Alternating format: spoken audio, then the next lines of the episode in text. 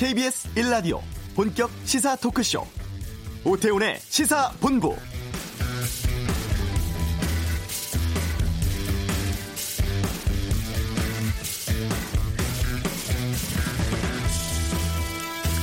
(25일) 자정에 국회에서의 필리버스터는 회기 종료로 끝이 났습니다. 이제 새로운 임시회기 시작됐습니다. 하지만 오늘 본회의는 아직 불투명합니다. 현재로서는 하루 정도 휴식을 갖고 의장단 체력 회복되면 내일 본회의 소집되지 않을까 싶은데요. 지금 예산 부수 법안, 민생 법안, 또 패스트 트랙 관련 선거법, 검찰 개혁 법안의 처리가 중요한 시점이죠. 한국당이 어제 포항 지진 특별법, 또 대체 복무법, 또 형사소송법 등 민생 관련 다섯 개 법안을 여기에 대해서는 필리버스터를 철회하기로 했습니다. 이렇게 되면 선거법을 먼저 표결을 하고 한국당이 필리버스터를 철회하겠다고 발표한 민생 법안들 예산 부수 법안 표결을 하게 되고요. 이후에 공수처법 상정되고 또다시 필리버스터가 진행될 수도 있습니다. 연말까지 국회 시간이 무척이나 중요해 보이는 시점인데요. 오태훈의 시사본부 어, 관련 내용 2부 각설하고 해서 짚어보겠습니다. 최근 일가족의 극단적 선택을 종종 뉴스로 접하곤 합니다. 이슈에서 근본적 해결책 없는지 생각해 보겠습니다. 북한의 크리스마스 도발은 지나간 것인지 이번 주 한반도는 코너에서 알아보겠고요. 조국 전 장관 영장 청구 내용 신유진의 시사법정에서 다뤄보겠습니다. KBS 라디오 오태훈의 시사본부 지금 시작합니다. 네, 오후를 여는 당신이 꼭 알아야 할 이 시각 핫하고 중요한 뉴스, 방금 뉴스 시간입니다. KBS 보도본부의 박찬영 기자와 함께합니다. 어서 오세요. 네, 안녕하세요. 예, 필리버스터는 종료가 됐습니다. 오늘 임시회 지금 그 가능성은 어때요? 현재 민주당이 밝힌 내용만 보면 오늘은 열릴 지 않을 가능성이 좀 더 높아 보입니다. 네. 원래 오늘 하는 거였는데 필리버스터를 밤낮 없이 강행군하면서 국회의장단의 피로도가 굉장히 높아졌다는 건데요. 그 필리버스터 과정에서 자유한국당 이주영 국회 부의장이 그 사회 보는 걸 거부했지 않습니까? 그러니까 의장단 3명 중에서 이주영 부의장이 빠지니까 2명이서만 계속했어요. 2명이서만 계속 하다 보니까 예. 24시간 계속 하다 보니까 이제 체력이 이제 급속도로 떨어졌다는 건데 아 그래서 이제 피로 누적으로 시간을 좀 음. 피로를 풀 시간이 좀 필요하다 이 얘기입니다. 이인영 민주당 원내대표가 그 국회 의장단 두 분의 체력이 회복되는 대로 늦어도 내일까지 본회의를 소집하도록 요청하겠다 이렇게 말했거든요. 그러니까 오늘 할 수도 있긴 하지만 네. 어, 가능하면 내일 할 수, 하는 걸 좀 더 생각하고 있는 것 같습니다. 반면에 자유한국당은 임시회를 하루 늦추는 게 이건 꼼수다 이렇게 음. 오늘 주장하고 나섰는데 홍남기 기획재정부 장관에 대해서 탄핵 소추안을 한국당에서 올렸는데 그거 오늘 밤 8시까지 표결을 해야 되거든요. 아, 그 시한이 있나 봐요. 그렇죠. 72시간 안에 해야 되는데 오늘 임시회를 열지 않게 되면 당연히 탄핵 소추를 할 수가 없는 그런 상황인 거죠.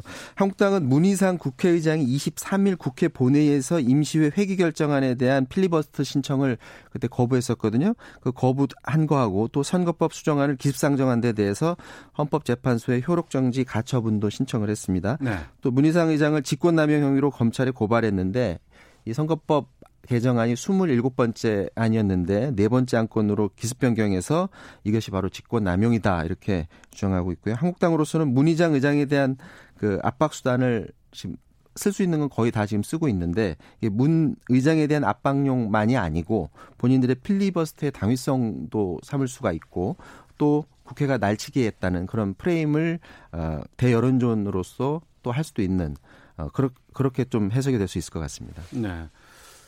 조국 전 법무부 장관에 대한 영장 실질 심사 지금 진행되고 있습니다. 결과는 언제쯤 나올까요? 이르면 오늘 밤 늦게 나올 것 같은데요.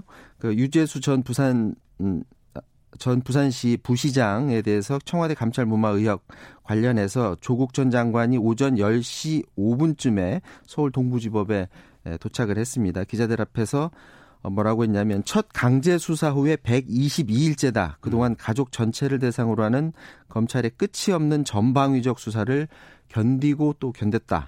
혹독한 시간이었고 검찰의 영장 내용에 도, 동의하지 못한다. 이렇게 본인의 심정을 밝혔습니다. 이제 조국 전 장관의 신분으로 어 그동안 수사를 받은 게 아니라 사실은 이제 전 민정수석의 신분으로 이 건과 관련해서는 어, 당시 이제 유재수 씨는 금융위원회의 국장이었었고 네. 검찰은 조 전 수석이 비리 내용을 알면서도 그 내용을 접고 수사기관에 입첩하지 않은 게 자신의 직권을 남용했다고 좀 보고 있는 거고요. 조 전 수석은 이 감찰 중단의 정무적 최종 책임은 나한테 있다라고 변을 통해서 말을 했는데 여기서 정무적이라는 말을 했어요. 이 말은 자기는 법적 책임은 없다라는 점을 얘기하는 것 같습니다. 당시 유전 어, 부시장의 비위는 너무 경미해서 강제 수사권이 민정수석실에 없었는데 그렇기 때문에 벌은 감찰을 할 수 없어서 중단했을 뿐이다. 이렇게 조전 수석 측은 말하고 있습니다. 영장이 만약 오늘 밤에 발부가 된다면 네. 이번 수사는 조국 전 장관에만 머무르지 않고 더 많은 사람들한테 더 확전될 가능성이 높고요. 만약에 발부되지 않으면 검찰의 수사 동력이 크게 떨어질 것 같습니다. 음. 그리고 하, 전광훈 한기총 회장에 대해서 경찰이 구속영장 신청을 했어요.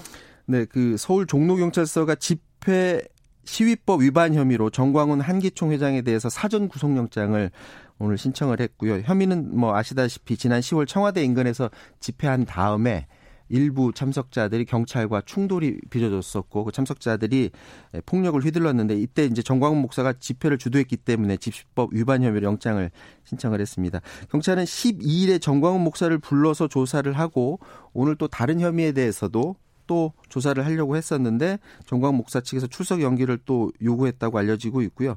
뭐 불법 기부금 걷었다는 의혹 비롯해서 지금 여섯 가지 의혹을 받고 있는데 본인은 그런 어, 혐의에 대해서는 어, 수사에 응하지 않겠다라고 이미 말한 적도 있고요. 그것과 상관없이 지금 정치적 행보를 계속 이어가고 있습니다. 어제 서울 광화문 광장에서 개신조 신, 아, 신자들이 참여한 성탄 축제가 열렸었거든요. 네. 여기에서도 네. 이제 연설을 했는데 문재인 대통령에게 또 저주에 가까운 발언을 했습니다.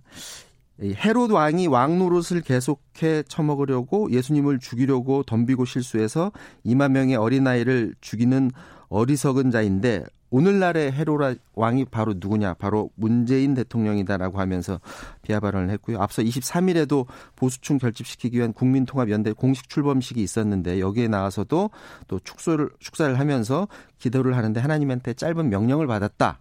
바로 대한민국이 망한다라는 명령이었다라는 말을 들으면서 또 우회적으로 문재인 대통령을 비하했습니다. 정광훈 목사는 이런 행보를 과연 경찰 수사가 멈추게 할지 아니면 놔둘지 굉장히 궁금한데 현재 상황 경찰이 수사를 다른 혐의에 대한 수사를 굉장히 늦추고 있는 것은 분명해 보입니다. 네.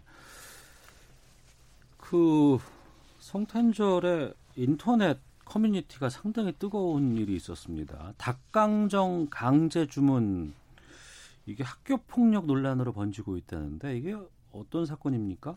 이게 이제 학교 말은 이제 학교 폭력인데 사실은 현재 20대인 어. 사람한테 학교, 이전부터 학교에 있을 때부터 폭력 연락 집단 괴롭힘이 계속되고 있다라는 음. 그런 논란인데 이게 경기도 분당에서 벌어진 일입니다.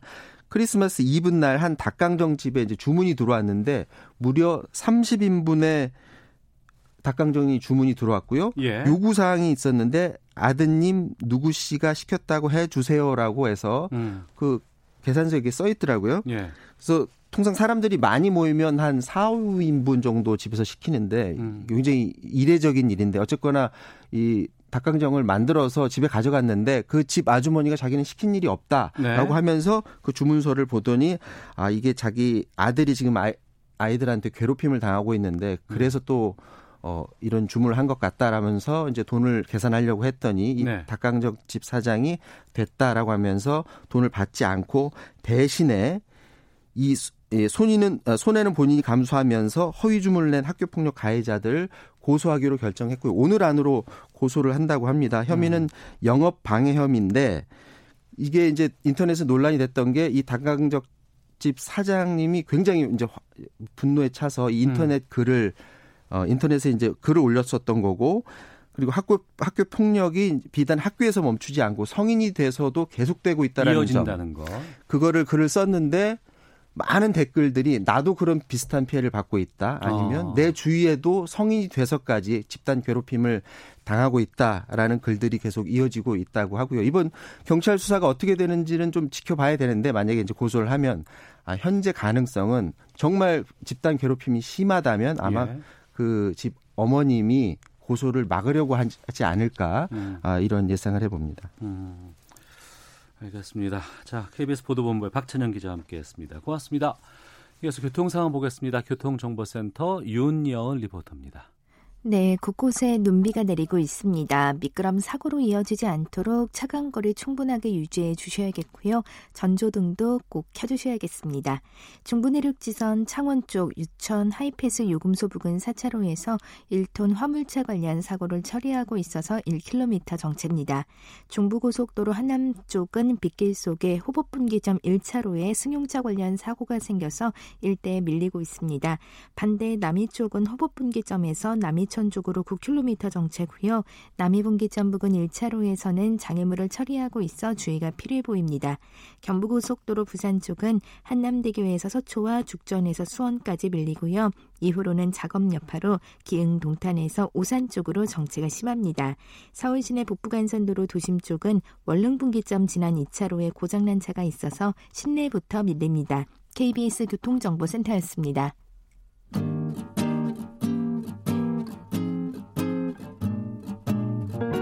KBS 1라디오 오태훈의 시사본부 여러분의 참여로 더욱 풍성해집니다. 방송에 참여하고 싶으신 분은 문자 9730번으로 의견 보내주세요. 짧은 문자는 50원, 긴 문자는 100원의 정보 이용료가 붙습니다. 애플리케이션 콩과 마이케이는 무료고요. 시사본부는 팟캐스트와 콩, KBS 홈페이지를 통해 언제나 다시 들으실 수 있습니다. 많은 참여 부탁드려요. 한 달여 전에 인천에서 일가족이 숨진 채 발견된 사건이 있었습니다. 그리고 크리스마스를 앞둔 시점에 대구에서 또 한 가족이 극단적인 선택을 했습니다. 경찰은 생활고 때문이라고 보고 수사 진행하고 있는데요. 어, 도움이 필요한 분들 우리 사회가 놓치고 있는 건 아닌지 좀 짚어보도록 하겠습니다. 빈곤 사회연대 김윤영 사무국장을 연결하겠습니다. 나와 계시죠? 네, 안녕하세요. 예. 성탄절 앞두고 대구에서 일가족 4명이 숨진 채 발견됐습니다. 학교에를 나오지 않아서 담임 선생님이 가정을 방문해서 경찰에 신고를 해 발견이 된 건데 이번 사건 어떻게 보셨어요? 어, 이런 일들이 계속해서 반복되는 게 정말 비참한 일이라고 생각이 들고요. 특히 일가족이 계속 이런 비극적인 선택을 하고 있다는 것에 대해서도 예. 주목을 해야 된다는 생각이 좀 듭니다. 그래서 가난이 어, 가족들에게 주는 영향이 그냥 불편하거나 어려운 일인 정도가 아니라 음, 생존과 맞바꿀 만큼 힘겨운 상황으로 몰아친다는 것에 대해서 우리 사회가 얼마나 제대로 알고 있는지에 대해 반성하고 돌아볼 때라고 생각합니다. 네. 뭐 더 조사를 해봐야겠습니다. 뭐 생활고 등을 이유로 이렇게 일가족의 극단적인 선택을 하는 그런 이유가 어떨까 싶거든요. 어떻게 보세요, 이걸? 인천의 일가족이나 성북 내모녀 그리고 예전 송파 세모녀라든지 예, 뭐 예. 아니면 이번 여름에 있었던 한시 모자의 사망 사건 이런 것들이 뭐 단일한 이유로 이 사람들이 왜 이런 일을 겪게 되었는지를 설명할 수는 없는 것 같아요. 음, 사실 가난에 빠지게 되는 경로가 이것을 겪는 사람들의 숫자만큼 똑같이 다양한 것이기 때문에 하나의 원인을 짚어낼 수는 없겠지만 기본적으로 근로소득이 중단되었을 때 빈곤을 피하기 어려운 것이 한국의 현실이라는 점 그리고 이렇게 해서 어려움에 처하더라도 사실 사회보장제도가 발바르게 작동을 하거나 충분하게 보장을 하는 시스템은 아니라는 점 이런 점들에 대해서 고려를 해야 될 것 같습니다. 네. 과거에도 이런 일들이 비슷한 수치상으로 있었는데도 모르고 있었던 것인지 아니면 최근 들어서 더욱더 많아지고 두드러지는 것인지 어떻게 보십니까? 저희가 뭐 이렇게 발생하는 사건 모두가 보도된다라고 보기는 어렵겠으나 어, 자살률이 한국 사회는 굉장히 높은 나라이고 이렇게 자살을 시도하는 사람들의 또 상당수가 어, 채무나 가난의 문제 때문에 그 자살을 시도하거나 자, 어, 스스로 목숨을 끊고 있다라는 것을 고려할 때 어, 이런 일들이 굉장히 많아지고 있고 또 우리 사회에 어, 되게 많은 분들이 이런 고민을 하고 계시다라는 것은 확실한 이유로 보이고 하- 확실한 일로 보이고요. 네. 이번에 대구에서 돌아가신 분들도 그렇지만 이전에 이제 다른 분들 같은 경우에도 거의 죽음 이전에 채무의 문제가 있었습니다. 아. 그래서 한국 사회에 살고 있는 사람들이 뭐 급하게 돈이 필요하거나 위기 상황에 대비하기 위해서 충분히 돈을 모으기 어려운 노동 환경이지만 이렇게 위기가 닥쳤을 때 채무의 고리에 한번 얽히게 되고 이것을 제때 해결하지 못하면 지나치게 심각한 독촉이나 아니면 어 뭐 이것을 갚아야 된다라는 압박에 많이 시달리고 있는 이런 상황에 대해서도 고려를 해야 될 것 같고요. 또 이런 것들이 개인의 생활과 정서를 굉장히 파괴한다라는 점에 대해서도 우리는 어떻게 좀 제대로 바꿀 수 있을지 고민해야 되는 시점이라고 생각합니다. 네. 어떤 그 더 이상의 버틸 수 없는 지경까지 몰렸을 때 누군가에게 도움을 청하거나 사회 안전망이라는 제도를 이용해야 된다고 우리가 얘기를 하거든요. 지금 이 우리 사회에 이 안전망이라고 하는 제도가 어떤 것들이 있습니까? 사실 한국 아, 보통 복지제도에서 뼈대가 되는 것이라고 하면 사회보험이죠. 그래서 전 국민을 대상으로 하고 있는 국민연금이라든지 건강보험이라든지 고용보험 이런 것들이 뼈대가 되는 사회보험이라고 할 수 있는데 이런 사회보험 가입률 같은 경우도 상당히 차별적입니다. 정규직 가입률은 상당히 높은데 반해서 거의 80% 90% 이상이 가입하고 있는데 반해서 비정규직 더 불안정하고 열악한 일자리나 아니면 더 낮은 임금을 받고 있는 사람들의 가입률은 이것의 절반 정도에밖에 미치지 못하고 있는 수준이거든요. 예. 그렇게 해서 이런 소득이 중단되었을 때 사실 더 가난한 일자리에 있었던 노동자들이 더 가난에 빠지기가 쉬울 수밖에 없는 상황이 벌어지게 되는데 이렇게 되었을 때 차상위 계층이나 기초생활보장제도와 같은 음, 빈곤층을 지원하는 제도가 있다라고 하지만 이 빈곤층을 지원하는 제도들의 출입문은 너무나 좁고 엄격합니다. 음. 그래서 뭐 동주민센터나 이런 데에는 항상 도움이 필요하면 언제든 도와드린다. 뭐 네. 48시간 내에 지원한다. 긴급복지를 지원한다. 이런 많은 홍보물이 있기는 하지만 음. 신청을 해봤던 많은 분들이 나는 안 된다고 하더라. 이런 이야기를 하시거든요. 네. 이게 지나치게 낮고 까다로운 그런 기준이 마련이 되어 있어서 있다 보니까 많은 분들이 실질적으로 포괄이 되지 못하고 있습니다. 네. 그 부분인데요. 이번 대구 가족 경우에도 우리가 그 기초생활수급자라는 제도가 있는데 네. 여기에 해당이 안 된다고 들었거든요. 그 뭐 여러 커뮤니티나 이런데 도움을 호소합니다라고 해서 얘기를 들어보면 정작 기초생활수급제도에 지원을 받을 수 없다 뭐 이런 얘기들 많이 들리거든요. 이건 어떻게 보세요? 이 가구 같은 경우에는 일단 자산으로 승용차 같은 것들이 있었는데 네. 기초생활보장제도에서는 승용차의 그 소득 환산율을 100%로 계산합니다. 음. 그러니까 소득 환산율이라는 게 무엇이냐면 원래 기초생활보장제도는 일정 소득 수준 이하의 사람들을 지원하는 제도인데 네. 실제 소득이 있지 않더라도 본인이 갖고 있는 자동차가 있으면 그 자동차의 가액을 한 달 소득으로 잡는다는 거죠. 어.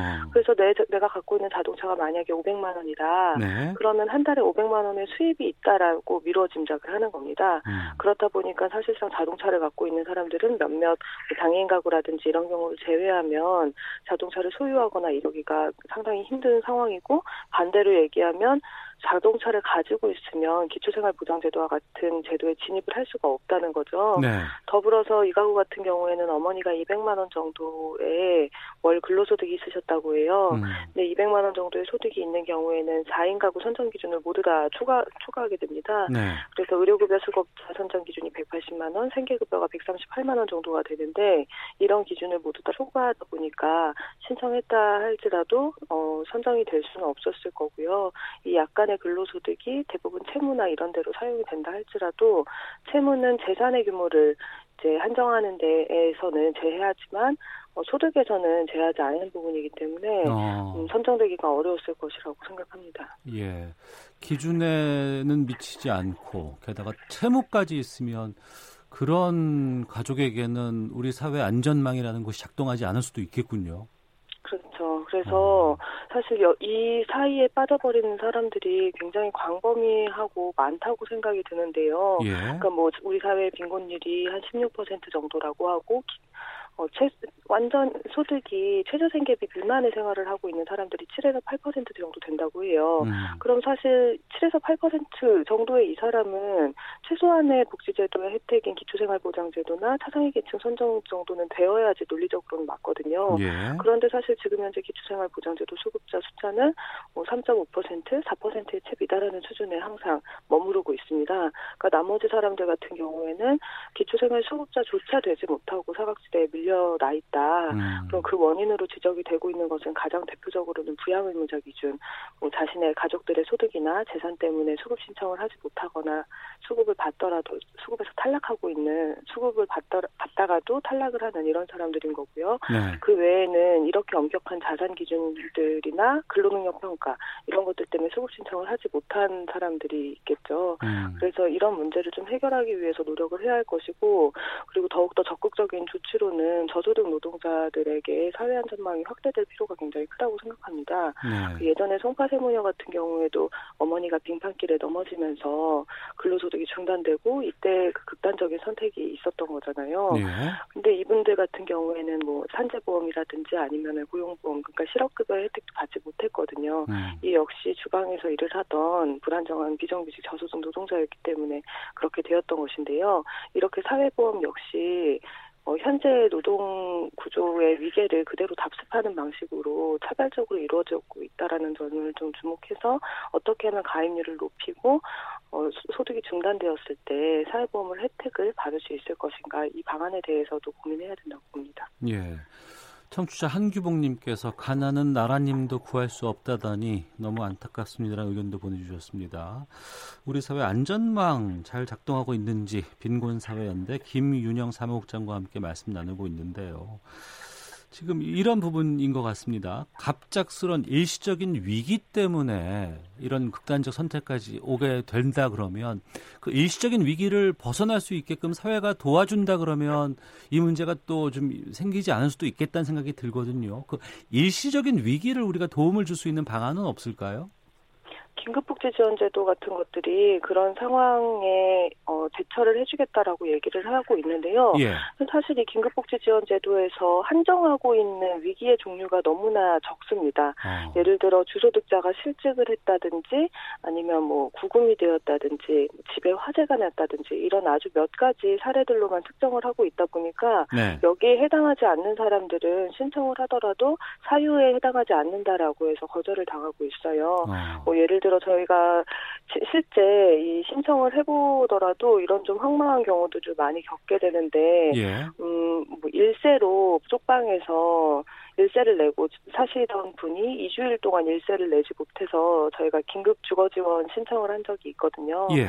근데 어 한 달, 아, 두 달이나 세 달 이상의 이런 월세 체납이 있는 경우에만 지원하기 때문에 어. 2주일 동안에 일세 체납은 지원하지 않는다라는 답변을 받은 적이 있었어요. 예. 이렇게 굉장히 좁고 까다롭게 심사를 하고 여기에 해당하는 사유들을 좁고 까다롭게 이미 설정을 해놓았기 때문에 사실상 신청을 하더라도 또 나에겐 해당하지 않는다라고 해서 돌아오는 분들이 굉장히 많이 있는 거죠. 음. 그래서 저는 지금 현재 있는 빈곤층 복지 제도들이 지나치게 낮은 선정 기준과 까다로운 선정 기준을 통해서 너무 많은 사람들이 이미 더 그 마른 걸레를 쥐어 짜듯이 물기가 쭉 빠진 이후에나 뒤늦게 작동하는 이런 제도가 되어 있다는 생각이 많이 들고요. 예. 그렇기 때문에 사람들은 채무라든지 더 어려운 상황으로 갈 수밖에 수밖에 없게 되는 것 같아요. 아니면 뭐 일을 할수록 더 상황이나 건강이 악화되는 일자리로 성급하게 나설 수밖에 없게 된다든지 그러다 보니까 다시 또 더 어려운 상황에 진입을 하게 되는 이런 악순환을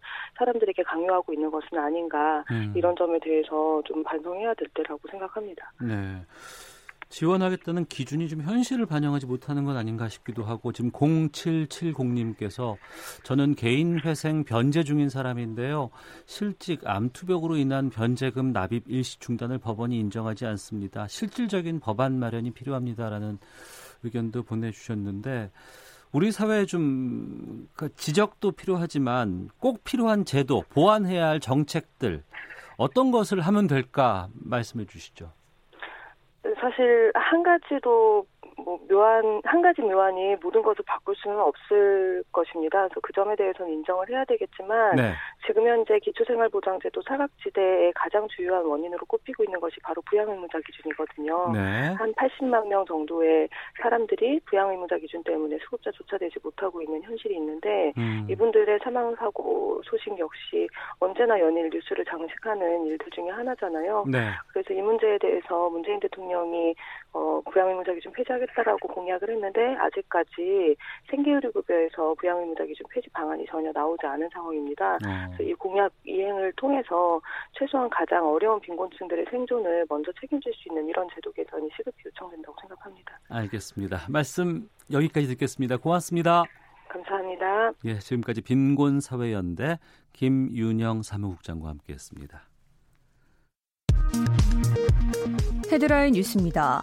문 대통령은 북한의 핵과 미사일 문제는 아직 해결되지 않았고 여전히 마음을 다 열지 않고 있다면서 북한이 진정성을 가지고 비핵화를 실천해 나간다면 국제사회도 이에 상응하는 모습을 보여줘야 한다고 밝혔습니다. 이낙연 국무총리는 내년 총선에 지역구로 출마할 가능성과 관련해 당에서 제안하면 기꺼이 수용하겠다며 험지 출마도 피할 생각이 없다고 밝혔습니다. 자유한국당은 4 플러스 1 협의체가 합의한 선거법 수정안이 처리된다면 헌법재판소에 헌법소원을 내고 문희상 의장 직무정지 가처분 신청도 할 것이라고 밝혔습니다. 더불어민주당이 최혜영 장애인식 개선 교육센터 이사장을 영입했다고 발표했습니다. 내년 21대 총선을 앞둔 첫 영입 인재인 최 교수는 발레리나로 활동하다가 교통사고로 척수장애 판정을 받았습니다. 전국 대부분 지역에 비가 내리고 있는 가운데 기온이 낮은 강원 영서 지역에는 많은 눈이 내리면서 원조공항으로 가는 항공편이 잇따라 결항되고 있습니다. 지금까지 헤드라인 뉴스 정한나였습니다.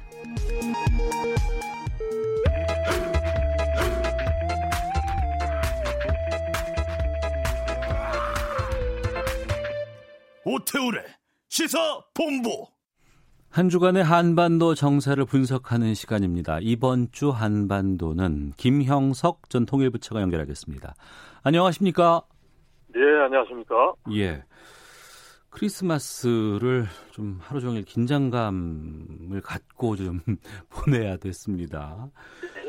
어, 북한이 뭐 크리스마스 선물 뭐 도발하지 않을까 우려했었고 미국이 정찰기 뭐 넉대 출격시켜서 감시하기도 했다고 하는데 말이 참 조심스럽습니다만 그냥 조용히 지나간 겁니까?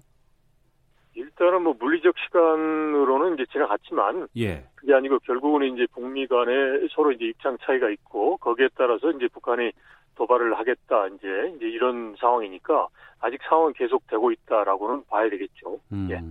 아직은 뭐 계속되고는 있지만 크리스마스까지는 우선은 별다른 움직임은 없었어요. 그렇죠. 그래서 크리스마스라는 것은 그 시점도 있지만 예. 이제 그 미국 쪽에서 보면 가장 큰 어떤 이제 명 이제 할러데이 아닙니까? 이제 그걸 잘 보내려면 이제 북한과의 협상을 잘 해야 되고 미국이 양보를 해라. 음. 이제 그러한 의미에서 이제 북한이 상징적으로 크리스마스 선물을 이야기했던 거고요. 예. 그런데 이제 다음 공교롭게도 이제 한중일 정상회담이 23, 24 있었지 않습니까? 그리고 이제 지금까지 보면 이제 미국이 명시적으로 북한과의 협상을 더 이상 하지 않겠다. 음. 그리고 또 북한이 요구한 걸 거절한다. 이런 그 명시적인 그 입장 표명은 안 했지 않습니까? 네. 그렇다 보니까 이제 예를 들어서 이제 선물이라고 해서 그런 도발을 할 수 있는 그러한 여건이나 또 북한의 입장에서 보면 명분이 아직은 마련이 안 된 거죠. 음. 그렇지만 여전히 연말이라는 시한을 이제 북한에서 스스로 설정을 했기 때문에 네. 이제 그것만 이제 어, 마지막 쯤 걸려 있는 거죠. 네. 어, 연말까지는 또 무슨 일이 일어날 수도 있지 않을까 우려도 되는 상황이긴 하네요. 그러면.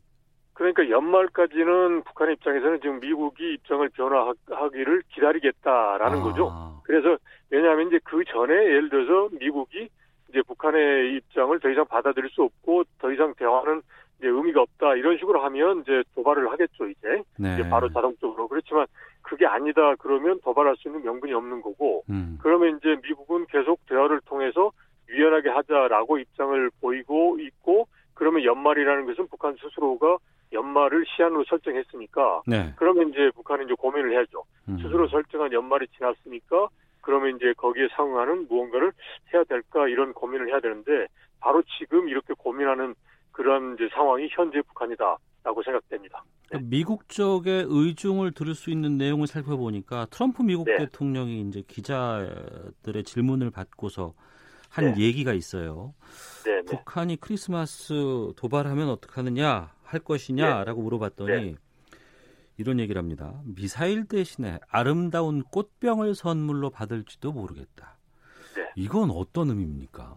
그 트럼프 대통령의 이제 희망이죠. 그러니까 앞에 보면 그 꽃병 이야기하기 전에 네. 이제 북한이 하는 여러 모든 가능성에 대해서 다 준비가 되어 있다라는 거란 말이죠. 예. 그러니까 그 말은 뭐냐면 이제 그 트럼프 대통령이 원하는 방향으로 끌고 가고자 한다면 음. 모든 상황에 준비가 되어 있다라는 표현을 쓰진 않죠. 예. 우리 이러니까 이렇게 하겠다라고 하는데 이제 그걸 못하니까 북한이 이제 이제 어떻게 보면 좀 판단을 잘 했으면 좋겠다라는 거거든요. 네. 그런데 이제 판단을 잘 못했을 경우에는 뭐 어떻게 불가피하게 모든 상황에 대비하겠다라는 건데 그 뒤에 이제 꽃병이다라는 것은 이제 어 북한이 이제 미국에 대해서 이제 미국의 입장에서 봤을 때 좀 버거운 요구를 하지 말고 음. 이제 조금 더 이거를 좀 그 완화한 입장을 보여주면 좋겠다. 이제 그러한 이제 트럼프 대통령의 그런 바람이 실린 그런 표현이지 않나 싶습니다. 네.